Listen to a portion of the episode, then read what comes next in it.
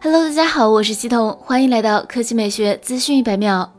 型号为 V 二零四九 A 的 vivo 新机现身 Geekbench 跑分网站，该机便是即将登场的 vivo 超大杯 X 六零 Pro Plus。此前，在 vivo X 六零系列发布会上，vivo 预告 vivo X 六零 Pro Plus 将于一月下旬发布。它搭载的是高通骁龙八八八旗舰处理器，是 vivo 二零二一年首款真旗舰。除了搭载八八八，在中杯 vivo X 六零和大杯 vivo X 六零 Pro 上，vivo 将蔡司影像技术带到了手机之中。具体来说，vivo X 六零系列拥有有蔡司认证光学镜头，不仅可以显著降低像散、场区和畸变，还有独特的蔡司成像风格。更重要的是，vivo X 六零系列的镜头也用上了蔡司标志性的梯度膜，大大提高了镜头的透射率，减少了眩光，从而显著的提高了图像质量。如今，vivo 超大杯 X 六零 Pro Plus 即将登场，其影像表现势必会更进一步，值得期待。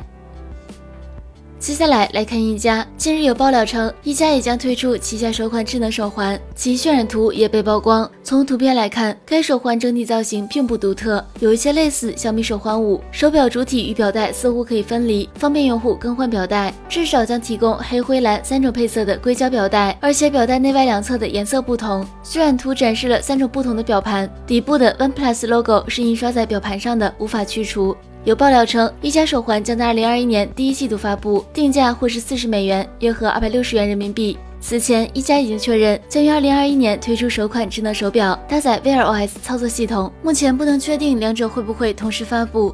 好了，以上就是本期科技美学资讯百秒的全部内容，我们明天再见。